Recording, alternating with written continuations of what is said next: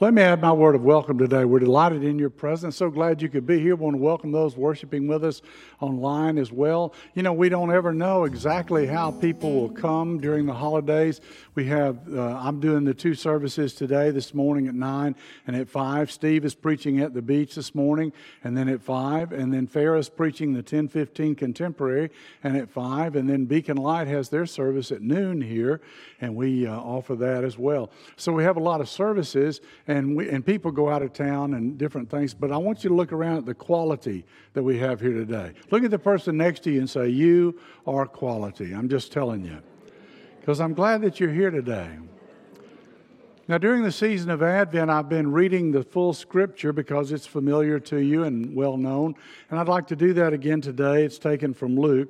And here's what it says And there were shepherds living out in the fields nearby, keeping watch over their flocks at night an angel of the Lord appeared to them, and the glory of the Lord shone around them, and they were terrified. But the angel said to them, Do not be afraid. I bring you good news that will cause great joy for all people. Today, in the town of David, a Savior has been born to you. He is the Messiah, the Lord. This will be a sign to you. You will find a baby wrapped in cloths lying in a manger. Suddenly, a great company of the heavenly host appeared with the angel praising God and saying, Glory to God in the highest heaven, and on earth peace to all those on whom his favor rests. A friend of mine recently told me about a trip he took to the Holy Land in January, right after the Christmas season. He was so excited to see the Jordan River and the Sea of Galilee and the Mount of Olives and the Mount of Transfiguration to go to the ancient marketplace and see the upper room and the Garden of Gethsemane, the Garden of Resurrection, and the village of Jericho, and also, of course, the holy city of Jerusalem. Just being there in those historic sacred places was wonderful, and he said he came back to the hotel every night, tired but exhilarated from the day.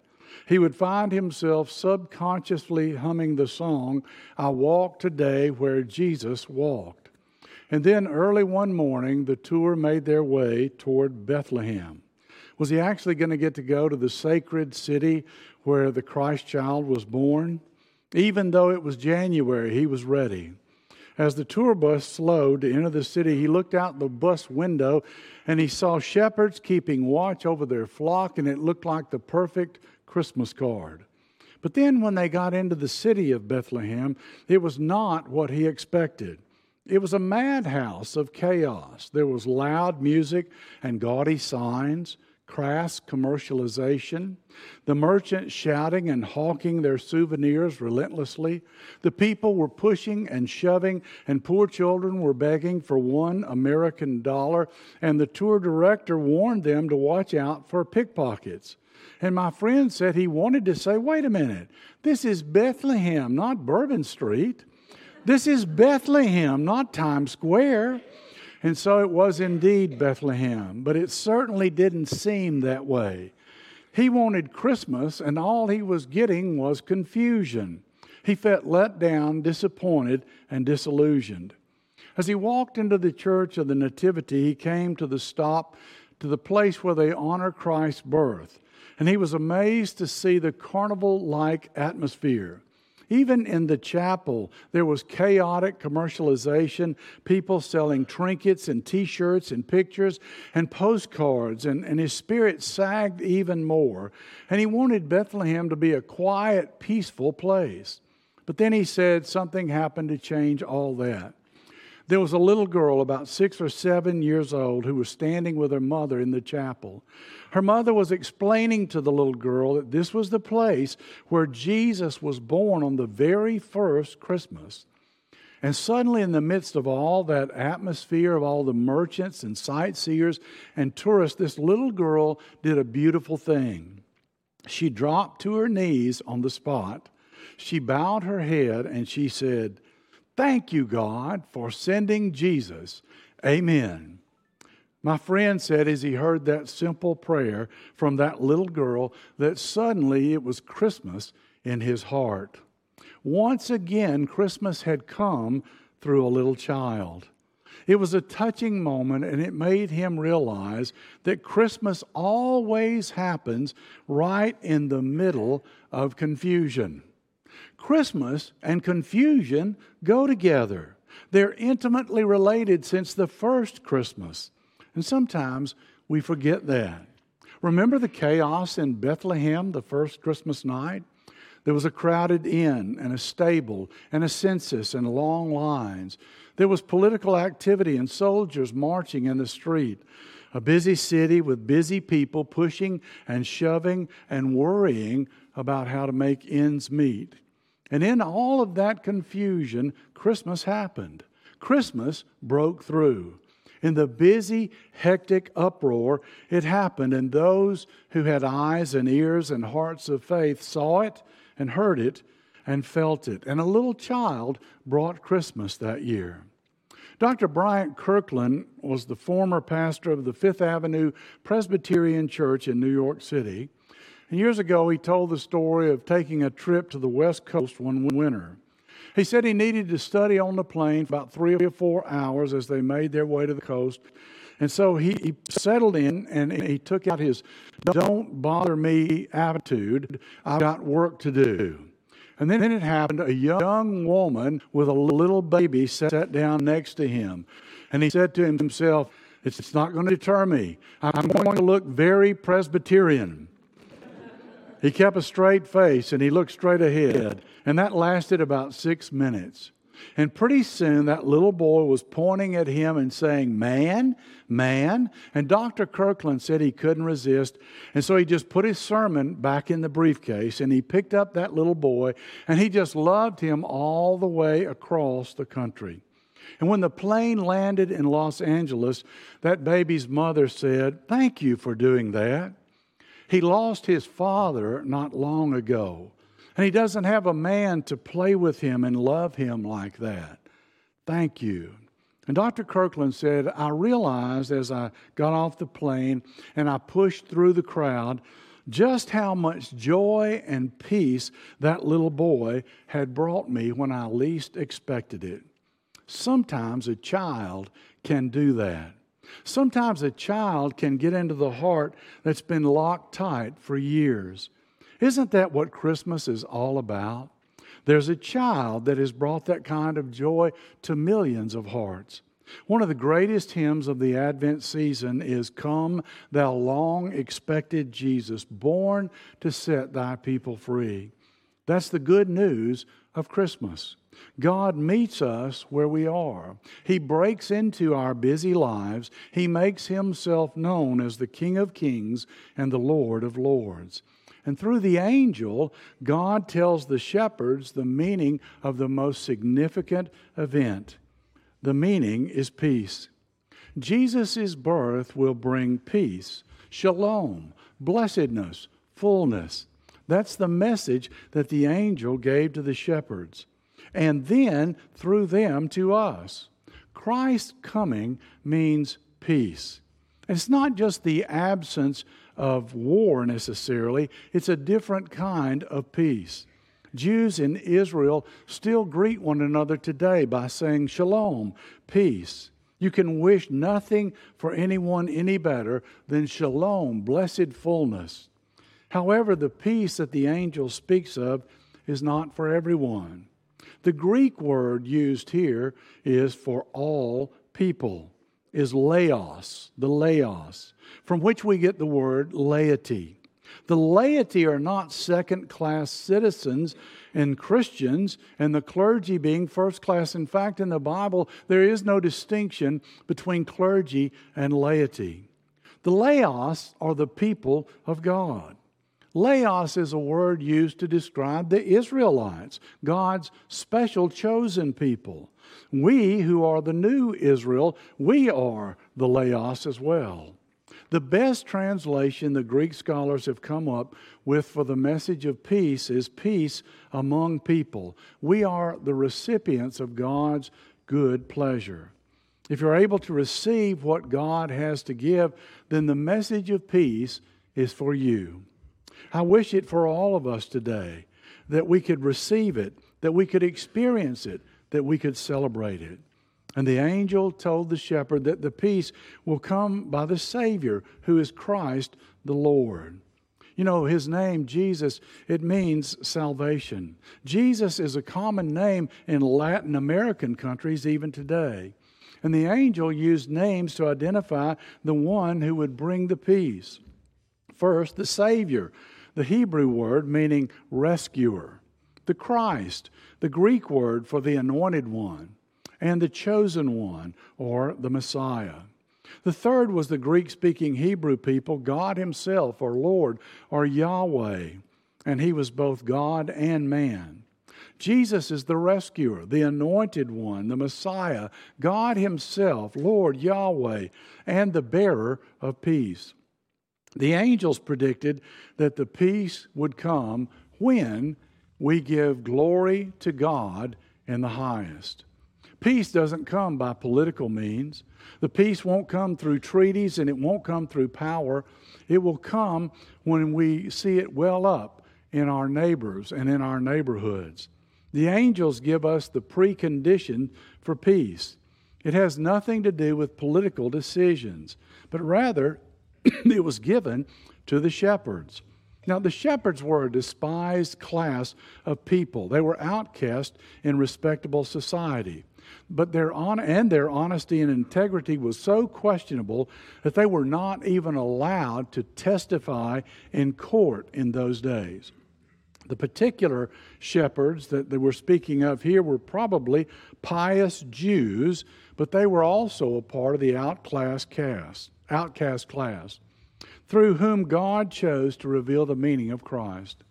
There's an old saying that war is too important to be left to the generals. It's too important to be left to the diplomats or the professionals. They just mess it up. The message of Christmas and the message that the shepherds brought, they, they bypassed the professional peacemakers. They gave their message and interpretation to the amateurs. And you know, we need amateur peacemakers today. It's not the great diplomats or ambassadors from thousands of years ago. It's not the peace treaties. They're most for, mostly forgotten. The world is still celebrating peacemaking message that came through the amateur peacemakers. The peacemakers like the apostle Paul and Luke himself. Jesus is called the reconciler. And in reconciliation, that which is broken comes together. Because we know that the devil, Satan, the enemy, is the father of division. Now, whether or not you believe in a personal devil, you have to realize that there is certainly evil at work in the world today, and it's dividing families and neighbors and all kinds of nations. And all you have to do is watch the news to see it. In fact, you don't believe in him only because of the great benefit for the devil, but it's also a detriment to you if you don't realize that he's real. The lesson for God is here that we need to make per- peace first with God. And then we need to make peace with our neighbors. And then we need to make peace with ourselves as well. Jesus brought peace to a man who was described as beside himself, a person who was looking for peace but did not have it. His head and his heart and all the conflicting emotions came together, and he had to be delivered. If you skip down into verse 20, it says, The shepherds returned, glorifying and praising God for all the things they had heard and seen, which were just as they had been told we are told to embrace the experience of Christmas, to acknowledge it and affirm it and praise God for it. But Christmas doesn't end on December 26th. We are to share the Christmas message with us throughout the year and to praise God for all that He has done and given us. Let me show you what I mean as we look at what we can learn from the Christ child. First, the Christ child teaches us the truth about God. In other words, Christmas clears up the theological confusion. Christmas shows us what God is like. It gives us a new picture and reveals to us the good news and glad tidings. A little seven year old boy had been outside playing when he came in for dinner. He ran in, jumped up into the chair, sat down, grabbed his fork, ready to eat. Wait, wait, wait, Tommy, his mother said. You have germs on your hand. You have to go wash your hands before you have dinner. So he jumped down from his chair and he went and washed his hands and he came back to the table and he jumped back up into his chair and he grabbed his fork and he was ready to eat. But again, his mother stopped him. Wait just a minute, Tommy. She said, We have to say the blessing before we eat. We want to thank God for our food. Little Tommy put down his fork and shook his head and said, Germs and God. Germs and God, that's all I ever hear about around here, and I ain't never seen neither one of them. Now, we can sympathize with Tommy's predicament, but Christmas can help us here because Christmas gives God a face. Christmas shows us who He is and what He is like. William Barclay, in his commentary on Matthew, said it this way Jesus tells us what God is like and what God means us to be like Him. In Him, we see God and we see what we ought to be. Before Jesus came, men had only vague, shadowy, wrong ideas about God, and they could only at best guess and grow. But Jesus would say, If you've seen me, you've seen the Father. In Jesus, we see love and compassion and mercy and a seeking heart and the purity of God as no one else in the world. With the coming of Jesus, the time of guessing is gone, and the time of certainty has come. He came to tell us the truth about God and about ourselves. And the good news of Christmas is that Jesus shows us what God is like through his love. God is like a loving parent who cares about us and understands and is concerned about our welfare. It's interesting to know that Jesus said, Fear not, don't be afraid, many times in the Bible. It's also in the Christmas story in Luke's gospel. The angel says to the shepherds, Don't be afraid, I bring you good news. And the most significant gift of Christmas, God gives us new understanding of our relationship with Him and His love. Christmas comes and it breaks into all of the confusion, and the Christ child reminds us that God is a loving Father. The second thing we learn is the Christ child teaches us the truth about other people. Christmas clears up the ethical confusion. Christmas, Christmas gives us respect and regard. Christmas breaks through the fog and shows us that people are important, more important than things. And Christmas reminds us that we are all family. Charlie Brown and Linus are watching television. Snoopy, the dog, is standing on top of the TV with his ears stuck up in a V shape, serving as an antenna. Charlie Brown looks at Linus and says, I don't understand it either. All I know is he gives us a better picture. That could be said about Christmas, couldn't it? You know, I'm quick to confess that I don't understand everything about the coming Christ child. All I know is that he gives us a better picture, a sharper image. He clears up the confusion. He shows us what God is like and what God wants us to be like.